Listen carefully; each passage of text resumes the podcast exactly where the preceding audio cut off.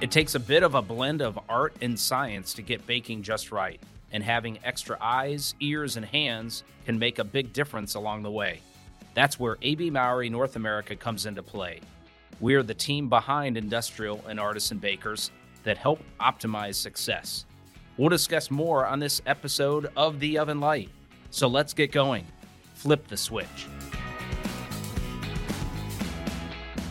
Welcome back, everybody, for The Oven Light. Can you believe it? The switch is on. Welcome to the Oven Light. Today we've got a great guest and a celebrity, and I call this gentleman a friend. And we're going to really cover some interesting ground. We're going to talk about baking, we're going to talk about lifestyle and music, even beer consumption. So we've got a great show. Ladies and gentlemen, welcome our special guest, Michael Bluestein from the band Foreigner. Rick, Great to be here. Thanks so much for having me, man. Yeah, we've talked about this for a while and so thrilled that you can join us from California and be on the show. And you know enough about the show that the oven light kind of gives you the idea that we're going to talk baking a little bit and we're going to touch on that. We're coming hard hitting right off the bat. I mean, this is boom. What's your favorite baked good? Ooh, favorite baked good. Man, I guess I'm a little bit old school and boring in that sense that like just a nice warm chocolate chip cookie, you know, maybe with like some oatmeal in there and you know, fresh ch- just great chocolate chips and done like nice and soft, you know, but not too home soft. style. Mm. Home style, right? That's home style, right? Exactly. Okay. You know, it's it's funny because we've got those Tates. Are you familiar with Tates? Those chocolate chip. Oh, I mean, like, you know, that's not soft. Those are they're pretty crispy, but they're amazing. I mean, it's not the home style, but I have to say, for consistency, for something that you can get in a package, grocery store, those are pretty amazing. That's awesome. So you travel the globe, and I guess you know maybe we'll touch on it if if people don't know the history of the band Foreigner, right? That it's an interesting name. Do you want to give a little snapshot on how the name kind of came to be? Well, yeah, we we talked about it a little bit before, and so it was a mixed band meaning international. So basically half the band was british and half the band was american. Actually more than half was british. They came up with this name because no matter where they would be anywhere somebody in the band would be a foreigner you know and it, it, it just sort of it stuck you know it, it was basically mick jones had moved he, he's a british guy the guy that formed the band. He had moved to new york city in the late 70s after a career as a sideman, backing a lot of artists in Paris. He lived in Paris for a while in the 60s, you know, uh, rubbing elbows with Jimi Hendrix and the Beatles and worked with some French artists. This, this guy, Johnny Hallyday, who was sort of like considered the French Elvis, is how they talk about him. Anyway, Mick played guitar with him. You know, Mick was getting, I guess, pretty close to 30 years old at that point. It was like, hey, if I'm going to do my own thing, it's kind of now or never. As we know, pop and rock are generally a youth driven enterprise, you know, and he felt like the clock was ticking and he got to New York, formed a band. He had some Brits alongside of him, Dennis Elliott, another British guy on drums, Ian McDonald, who was one of the founders of King Crimson, legendary kind of art rock band for lack of a better description. And then he had some American guys, of course, Lou Gramm, the incredible singer from Rochester, New York, and Al Greenwood was a New York guy too on keyboards. And so see pretty split up with the Americans and the Brits. And he formed this band in New York City. And, you know, I, have gotten a chance to hear how it all went down, you know, talking to Al, the original keyboard player. And like, I guess those guys were holed up in a rehearsal studio. And Al said, you know, not much was going on. We were kind of jamming on some blues. And Al was saying he was getting ready to bail. He said, you know, like we're, we're just jamming on blues. We're hanging out. You know, nothing's really happening. We don't really have any songs. One day, Mick Jones brought in Feels Like the First Time he had this song and Al heard that. He said, Oh, okay, I think we got something now. And sure enough, they had something. You know, that was 76 when they were rehearsing that and getting that song together. 77, it came out. And then, as they say, the rest is history because feels like the first time, you know, blew up and that first album blew up and Foreigner was officially on the map at that point. That's incredible. I mean, we're going back almost 50 years, if you can believe it. But, you know, the band has toured. I, I don't know how you do it with probably, what, maybe 100 tour dates a year. I mean, it feels like you guys get around. And no matter where you go, you you are kind of a foreigner as an American. So let me ask you this. Do you ever stop into some of these cool locations, foreign locations? Come on, you have to stop into a little coffee shop or a little bakery. Is there something, do you have an interesting story, whether it's music related or something you had you're like man that was unbelievable what a great experience and it revolved around you know a breakfast bakery little shop or a coffee shop Yeah, you know, I mean, I, I do like to go local wherever we are. and Of course, there's Starbucks everywhere, but if I can help it, I'll avoid a Starbucks and try to find something that's more just a neighborhood kind of place. And that that goes for the the states, you know, wherever I am, you know, for in Iowa somewhere, you know, Des Moines or just any sort of smaller town, you know, wh- wherever we are. I just I, I'd like to I just want to get a flavor of the people there, not necessarily a chain store, you know, if I can help it. Of course, Starbucks are everywhere, and if you need them, it's great. But I've met some great people. You know, I do have an amazing story in uh, Syracuse, New York. There is a place called Funk 'n Waffles, sort of a play on the old uh, was it Encyclopedia Funkin' Funk and Wagnalls. Wagnalls. I we had them as a family. We we didn't have Encyclopedia Britannica. We had Funk and Wagnalls. So you got it. Yeah. If, Yeah. we're, if we're of if you're of a certain age, you you get that. Of course, it's, and hard book encyclopedias are kind of a thing of the past. I know. Thanks for making me feel old, by the way, Michael. I Oh, yeah, appreciate that, buddy. well, Look at the yeah. gray. Yeah. Yeah, that would be the pot calling the kettle black.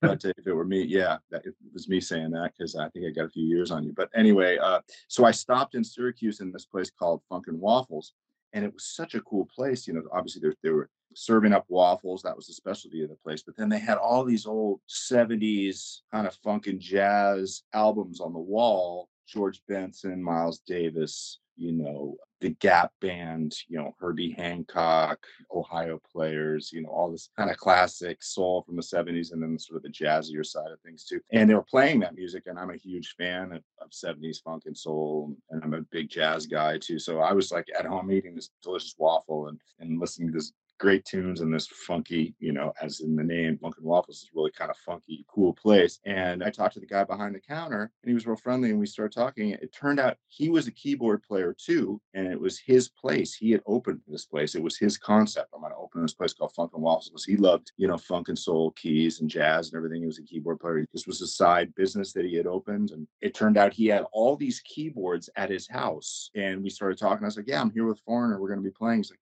He's like, dude, we should hang out and jam a little bit. And I said, hell yeah. And so next thing I knew that evening, well, actually, he stopped by my hotel. Downhill picked me up. I ended up at his house with Hammond B3 organs and clavinets and Fender Rhodes and Wurlitzer pianos and Mini Moog synthesizers and all this stuff from 70s funk and soul and rock and Ray Charles and all that stuff. And we ended up playing together and jamming. And he actually had a little keyboard that I wanted, that he had an extra one. I bought it from him right there and I used it the next night at the Foreigner show, he came as a guest and he got to hear me play the keyboard that I bought from him when we were jamming that afternoon. That is So I, that's one of the better stories, I think. don't you think it's like it's really powerful like these little moments in time or you know just by putting yourself out there or talking to somebody or having a conversation it's amazing where things can lead. I mean it's the same way we're i'm going to talk a little bit more about beer and we kind of met under maybe similar circumstances but you touched on kind of your early love of music and funk and all that but and you've had a heck of a journey as a musician. You know how did you kind of define where you're going? I mean you know there's a guy that went to cal berkeley if i recall you're from boston you went to the berklee college of music you, you study a lot of classical stuff and now you're in like one of the top rated rock bands of all time pretty cool It was a really, it, uh, what's the word? Serpentine, you know, kind of like it's not a straight path. yeah that's it I feel like when I think about the musical path, it was far from linear. It hasn't been linear, you know. There's been a lot of twists and turns, and and I guess it's a bit cliche, but I've just kind of gone where the music has taken me, and you know the opportunities when you're getting into a life and a career in music. The word on the street or the conventional, the wisdom is, you know, you take the opportunities that come to you because you know they may not always be there, and, and it's a tough field and it's a tough road. And so I, was kind of a, a jazz nerd, jazz piano nerd in, in college at Berklee College of Music, and was really into that. But you know, I always loved rock and pop too. I grew up in, you know, as a kid in the '70s, classic rock and all the like Foreigner and everything else, the Who, Zeppelin. I was a normal kid in that way. I listened to all that stuff, you know, Pink Floyd and everything. And then of course got into bands like Steely Dan and crossed over sort of more jazzy side. But yeah, so I mean, I really focused in on jazz because I love that music, but I was always a rock and pop guy too, because that was, yeah, that was just the music of the time. So fast forward coming out of Berklee, you know, moved to San Francisco and was really active on the scene there. A lot of, you know, just a lot of local playing, leading my own group, you know, backing up singers,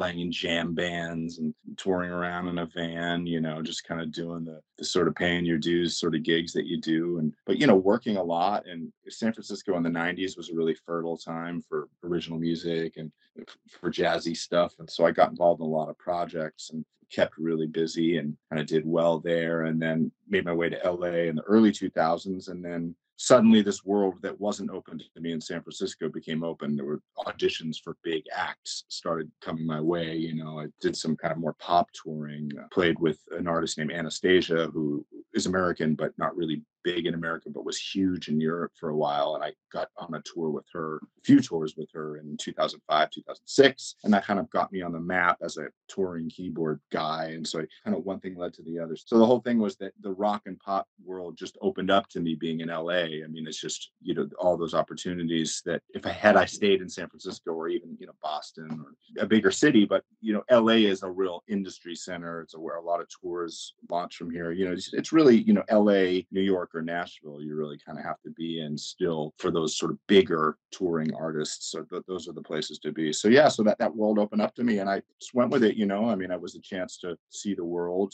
Income wise, it was a step up from playing, you know, hundred dollar jazz and hotels and stuff, you know. So again, a path that took me through different styles and different worlds and kind of and I've just kind of gone where the opportunities have been.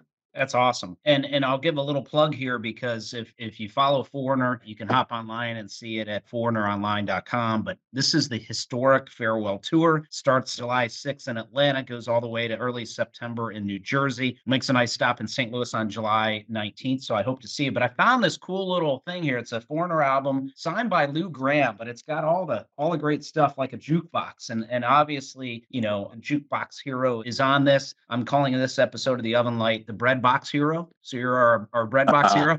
Love but you know things like cold as ice double vision head games urgent is is probably my particular favorite but is it kind of tough is it kind of am i asking you if you have a favorite child when i say hey what's your favorite song or is there one that maybe you like because you get a chance to highlight your capabilities and your keyboard prowess if you will well, I would say actually I'm on board with you with Urgent right now because I get to I get a featured solo now on that. Nice. Some of your listeners may or may not know what a keytar is, but if they yeah. don't, yeah, what is that? So a keytar is very literally just like the name suggests it's a keyboard and it's a, a guitar so okay. hence the name keytar and it's worn it's a keyboard that's worn like a guitar so i have a strap you know, that goes over my shoulders and I can, I'm mobile like guitar players are. You know, one thing as a keyboard player that's kind of a drag is that generally you're stuck behind the keyboards. They're not generally movable. So you've seen the show, Rick, and, you know, I'm up on a riser and I'm sort of, I'm planted there. I can move around and dance around and stuff, wave my arms and everything, but I'm not running around like the rest of the guys. So I've always been a little jealous of that, truthfully. and uh,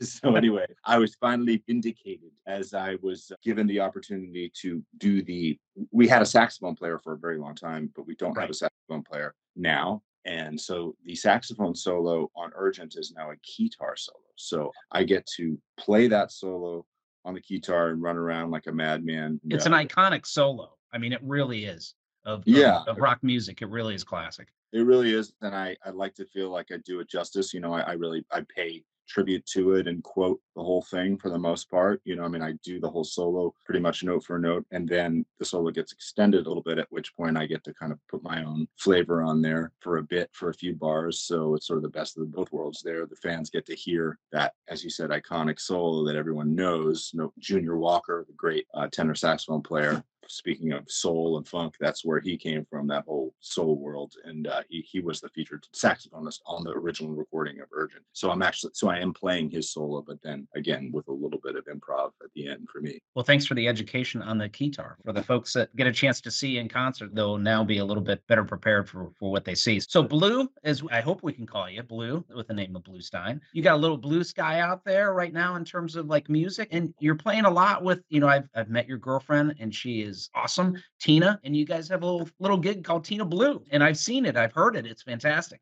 We well, we actually so Tina and I have been together around four years now, and pretty quickly I discovered that she had a lovely singing voice, and at the time when we met, she was actually not doing a lot of singing. She has a background. She studied classical. She was a classical, like a soprano, you know, and studied opera and classical music at the university, but then kind of just discovered for herself that that wasn't really her calling, her path to do classical music. So at the time, she stopped that program and just didn't really regroup into any other music for a while. You know, she she works in events. Her career is uh, her family business promotes events and and does band booking and that sort of thing. And so she's been a part of the family business and still is. But I quickly discovered that she had a great singing voice and I love harmonizing and singing. I'm a singer as well. So we started harmonizing pretty quickly when we were hanging out and and I just thought, you know, we, we've got to do something here. And I've also played guitar for a while and it was a skill that I wanted to fine tune more and get better at. And I thought, okay, this is a great opportunity. Why don't we form a duo and I'll just play mostly guitar in the duo and we'll harmonize on things and you'll be featured.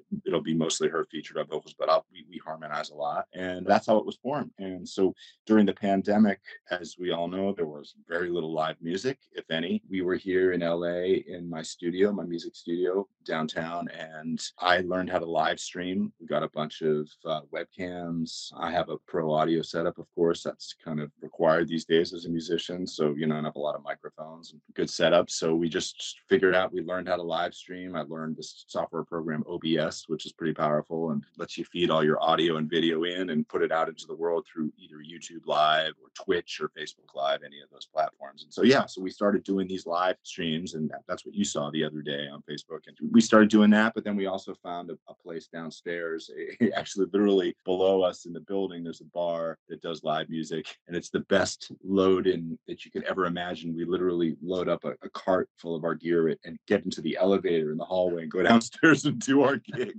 We you can't have... beat that. So, how can people find out more about Tina Blue? Yes, the website is tinabluela.com. But you know, you can find uh, on Instagram Tina Blue Tina Blue LA on Instagram, and then Spotify and Apple Music. We've all our stuff's up there. All the songs that we've released. We've done some kind of cool covers. We did Paint It Black by the Stones. Kind of did our own version of that. Daydream Believer by the Monkees. We have a kind of a cool version of that that we've worked up. We have some original tunes of ours. Yeah, it's been a lot of fun. Cool. Well, TinaBlueLA.com. I checked. It's it's working great. It looks good. So check Thank it you. out. Thanks for, for confirming that. No problems. All right, let's let's give you a couple rapid fire questions. We'll call it the hot pan. What was your first album? Do you remember? The Who live at Leeds. I saw him last year. I've seen him three times, and it's just oh. it's powerful, right? I mean, okay. Here's number two. Have you ever met a musician? Right, you've met a lot in your days and your travels, but have you ever met one that you were just kind of like almost starstruck or tongue tied?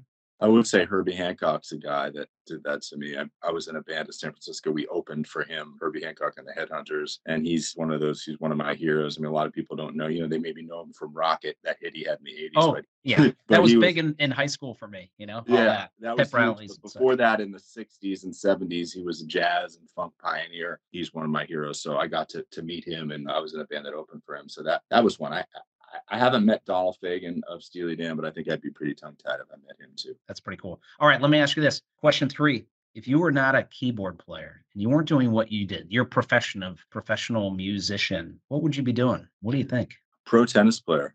I really? Mean, no, I mean, I, I but that that would would assume that I had the talent and the athleticism that would be a dream thing. I love tennis. I've always been a big fan, and I watch, you know, those monster players like Rafael Nadal, Roger Federer, Novak Djokovic, you know, Andy Murray, all those guys. And I, I'm just like, I just think those guys are just, just the athleticism and the precision that goes involved in that. It goes into that sport has always just blown me away that'd be a dream job to be able to to go toe to toe with one of them. It ain't ever going to happen.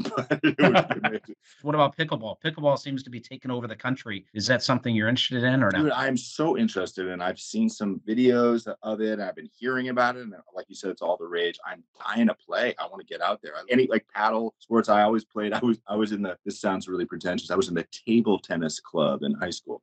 You know, which, as we know, table tennis is ping pong, but it sounds real fancy when you say table tennis. So, yeah, I was really I've always been into racket sports. I've always that's like my favorite. That's cool. So let's talk about we kind of teased it earlier, right? Just like these moments or collisions where you get a chance to meet somebody and the way Michael, you're like, why are we on a baking program here and we're talking to the musician from Foreigner, right? Who who's got a lot of background, but we do have a shared background because we have a love of one thing, beer. Oh, and uh, it's interesting. It goes back a few years ago, and I'll describe it and let you kind of give the color on it. Is you and and uh, fellow lead guitarist for the band, a guy named Bruce Watson, and there's another Bruce Watson out there too, but Bruce Watson from Foreigner. You guys are big into beer, and you had a program called VIB, which is very important beer instead of VIP. And we got a chance to meet at the St. Louis one, and it was just one of those opportunities, and we've kind of connected since then. So tell me about this like love of beer and passion, and certainly when you travel the globe, boy, you see a lot of beer. Oh man, absolutely. We go to Germany a lot. I mean, I would say that that's the country in Europe that we spend the most time in. As you know,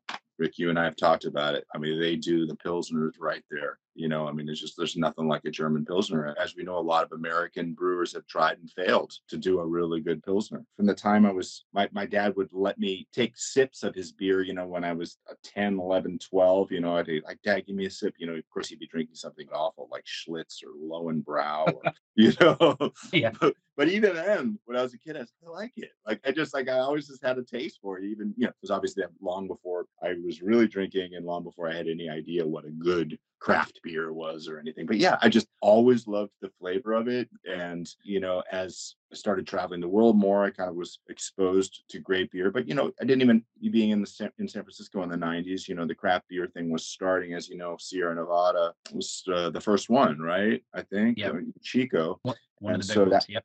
yeah, one of the big ones. You know, that was proliferating. You know, that was all over the place. You know, Sierra Nevada in San Francisco, that was just a really big beer, and that's a real, you know, that's a solid pale ale right there. So I was like, okay, I like I like hops. You know, I started tuning into the fact that I liked a hoppier, you know, pale ale or, or IPA, and so from there, you know, it was the whole IPA thing, as we know, exploded, right? And everybody was doing IPAs, and kind of went down that. Of course, you know, traveling up to Seattle, you know, Portland, certainly in Southern California, and then you know, then it all, you know, Colorado, and Uh, then all the way across the country, the IPAs became the craze happened. Loved those, but then you know, after a while, as you know, too many IPAs, you got to take a break. I mean, it's just they're seven, eight percent ABV. Tough on the palate, you know, tough on the palate after. Yeah, so so they're really strong, and if you know if it's a really hot day and you want to crush some beers, you can't be crushing those all you know in the afternoon. You're gonna be you know you're gonna pass out. It's just just really strong, and like you said, tough on the. It's really they're dense, higher calorie, right? It's just a heavier drinking experience, which can be cool. But you know, we started realizing, okay, well, I like other things. I like a great you know lager, a crisp pilsner, you know, where the hop malt balances is just right. You know, started tuning into that. You know, stouts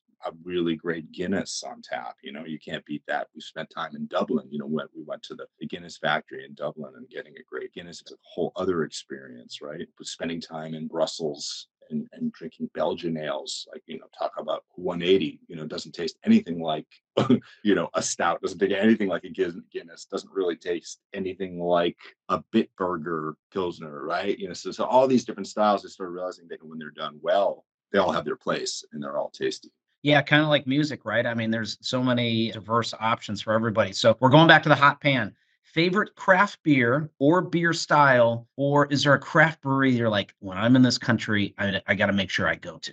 Okay, so I, I would say that right now it changes, but I would say that a really well brewed German style Pilsner is at the top right now. And there's a place in Germany, and it's actually it's a pretty big company. It's called Augustiner, And in Munich, where the whole beer garden tradition is so rich, you know, it's all about these beer gardens. Uh, you're hanging outside, it's a beautiful setting. You know, they're they're bringing the huge liter glasses to you, Oktoberfest style. There's a place called Augustiner, and there's several of them in Munich, and uh, that's a place that I've spent some really great time at. And a really well brewed, crisp Pilsner is the winner. All right. Well, let me ask you this next question. So, outside of like Germany and Ireland and the US, uh, do, do you have like a favorite, like sneaky country that you're like, this is a great place to drink beer in? I mean, obviously, German's got, you know, Germany's got that kind of vibe, but is there another little country? Because you guys travel to a lot of foreign places. Do you have a favorite, like, boy, this is a sleeper? Okay, well, yeah, I, mean, I mentioned Belgium. I mentioned Brussels. So I guess I couldn't really call that a sleeper because Belgian ales are pretty well known if I if I didn't say Brussels, I'd say where else would I say? Yeah, I mean, you know, really, it's hard to beat Germany. It's hard to beat Belgium. It's hard to beat the States for craft beer. You know, I'm I'm sort of at a loss. I think those those are the top three right there. Okay. Oh, Yeah, I didn't know if you you'd, know- you didn't know if you'd sneak in Czech Republic or anything like that. I just said the U.S. and I said um, Belgium and I said Germany, but of course you, you also mentioned so we, we got to say we have to say Ireland for the Guinness, but also we got to say England too because the the ale like getting a great bitter ale you know there or a cask ale we haven't gone into cask ales where they're they're fermented in the casks that's a rich tradition that they do in England and sort of like something that's kind of a lost art that doesn't really happen that much. So there's a the original Budweiser is actually from the Czech Republic. So if you get a Budweiser that they do in Prague, that's a whole other Budweiser experience that you want to take part in. You know, that, Well, do you want to throw the whole Kevin Bacon, you know, six steps away? I worked for Anheuser-Busch for 13 years before I came to AB Mauri, and I had the brand before I moved to Stella Artois and Michelob Ultra, I had Czechvar, which is known as Budvar. It's Budějovický Budvar. So, and, and for a long time, Anheuser-Busch had a dispute with them over the name Budweiser. So there Ah. is the Budweiser from Budějovický Budvar. There's Anheuser-Busch's Budweiser. And then there's a third Budweiser in that local area as well that's hidden. That's actually pretty good beer. I've had all three, not on the same day, but within a couple days of each other. Pretty interesting. so the Budvar and then the third one that's also in Prague. Yeah, that's uh, that's in the Czech Republic. That's also known as a Budweiser. Yeah, so there's Wow. there's three different ones, but you can buy that beer that's called Budvar over there. It's called Czechvar here in the U.S. You can find it in, in liquor stores. So here's our third question: If you could be a brewer for a day, would you do it, or have you ever had that opportunity? We so yes, I would absolutely do it. I would need some serious training and some serious guidance because I have never brewed beer solo. I do have a little kit here that I haven't uh, started yet. I want to do at some point for for an IPA, a little brewing kit. I haven't ventured into it yet, but yes, I would absolutely do it. And we, you know, in Germany at one point we did a VIB and they did let us participate a little in the process and it was really fun. Just sort of I th- I think Bruce actually did add some hops to the kettle. It's a fascinating process and through these VIB events that we've done at breweries and actually and incidentally we're going to be doing more of them uh, this year hopefully there's some loose dates that are being thrown around but in some of these great breweries we've had a chance you know with the head brewers they take us back and show us their whole process and all that's involved. I mean, it's, you know, it's science. It really is. And there's a lot of things that have to be done right. There's a lot of cleanliness that has to be adhered to. You know, that really keeping everything clean is is essential for the process for a really good fresh beer that's that's un, you know, that's untainted, that's very pure, you know. So so we've learned a lot being back there and watching them do it and talking to these brewers. It's it's definitely fascinating. So tell us a little for somebody listening in. They're like, okay, this VIP thing sounds cool. How do you how do you find out about it? What can people expect when they get a chance to see you and Bruce in an event? Is there is there more than beer? Is there a little bit of music, or is there a Q and A? All that kind of stuff. there's all the above. It usually takes place. So when we're on tour, if we have a night off and we're going to be in one place, we're not traveling, we're not moving around, we will set up with at a brewery, at a local brewery, and Bruce and I, along with Luis Maldonado, who's our newest member, who also plays guitar and is a fantastic singer, who's actually able to sing 400 songs in their original keys, which is not something that I can do. But we so we've added him, and it's the three of us, and we set up and we do sort of a, a kind of shorter set, unplugged acoustic set of foreigner tunes. We get some nice three-part harmony going, and we do a set of that, and then there'll, sometimes there will be a little Q and A. There'll, there'll be some pictures, whatever signings that people bring, T-shirts or drumsticks or whatever merch or things they need signed. We do that. Even a Photo- guitar, right? Even a guitar, if they Oh. can find. especially a guitar. Yeah. yeah, so we'll do that. We'll do a set. We'll showcase. We'll talk. You know, if we're lucky, we'll have the head brewer there or somebody that's real beer knowledgeable, and we can briefly discuss some of the beers that are being showcased at the brewery. Those will be passed around, and they bring them to us, and you know, we'll taste them and, and talk about some of the beers briefly. We'll do that. I said set of music and then usually just hang out and, you know, mix and mingle with the fans there and, you know, talk music and beer. And it's a really fun time. That's great. You know, in, in journalism, we talk about burying the headline. And, and part of the headline here is part of the reason that we wanted to talk beer with you is because our sister company, AB Biotek. So we're AB Mauri, we're in baking ingredients, we're Fleischmann's yeast, and a lot of people know us from there. But our roots as a company go back more than 150 years into distilling and brewing and winemaking. And so part of the reason is we're launching some new beer yeast strains, an American ale, an English ale, and a Pilsner as we get into spring timeframe, just in time for the Craft Brewers Conference, which is the biggest beer conference in North America. And that's going to kick off in May in Nashville. So that's kind of the whole reason we're talking beer a little bit. I don't know if you've ever been to that show, but boy, I,